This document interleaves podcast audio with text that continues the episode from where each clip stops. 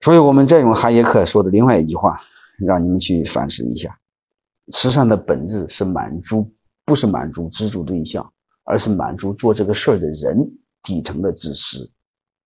就是你满足他的私欲，他才愿意去做事儿啊，不是给别人提供服务。你满足不了他的私欲，他才不愿意做这个事儿啊。这个是我们要去先去思考的。你不信，我再给你举一个案例。正常来说，你想帮助贫困大学的贫困大学生，你应该是去好大学找大学生，还是孬大学找大学生？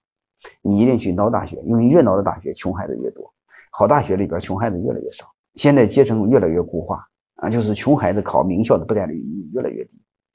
你比如北大清华，肯定穷孩子越来越少啊。但事实上，我问你一句话，你们一定会相信，至少百分之八十的北大北大清华一年接受的捐款，至少占全国所有高校的百分之八十还多。为什么他不缺钱了，还有人愿意捐？这个不用思考吧？嗯，再看看一个事儿，就是潘石屹那个前两天前两前前两年给哈佛大学捐了几千万美金，是吧？然后过了几年，他儿子去了哈佛大学，不用思考吧？嗯，所以我想说什么？所有的公益背后都有一个自私的心。我不相信你没这个动机会做好慈善，只不过是我们商业是更多的是追求的物质财富啊。我们做慈善，他更多的有时候追求的是精神追求，但是精神追求也是自私。但是有时候是的，这满足了个人心理情节，其实道理都一样。然后再想给大家谈另外一个，就是这个，如果人性再多两个字描述，就是自私不理性。特别是刚才我说的，在信息透明的环境，就是法治经济、市场经济啊，这对我们做企业来说是非常好用啊，因为它不自私的没有动力，你没法做激励。还有一个呢，它不理性，没法双赢，他只有理性才能考虑他自己利益最大化。他想利益最大化，先不让你利益最大化，然后大家一起最大化啊。你会发现这是很美妙的一种人性，这是对我们来说非常好用。如果你们有机会可以看一本书啊，叫《知识的美德》。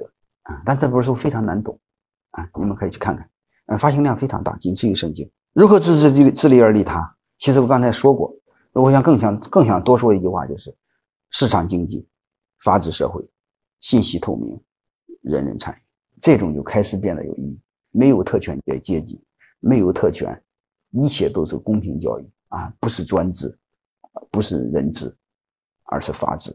这种背后有意义。下面我们解释另外一个事儿。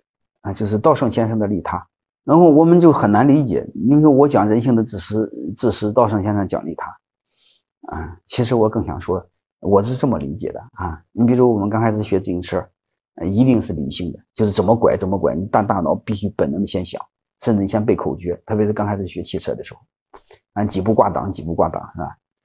啊，但是你开熟练了之后，你会发现，你可以边听音乐，甚至边听故事，边开车。你根本就不需要思考，为什么？你从理性变成了感性啊！我想说，它是驯化出来的一个过程啊！我更想说，道圣先生肯定也经历了这个过程啊，就是从理性的考虑利他，就是先自私再利他，到一定过程中你会发现，只要利他就会自私，呃，就能满足自己啊，就是只要利他就会利己。我更想说的是，这个就是他从理性的思考自利而利他，变成了感性，就是不用思考的会利他。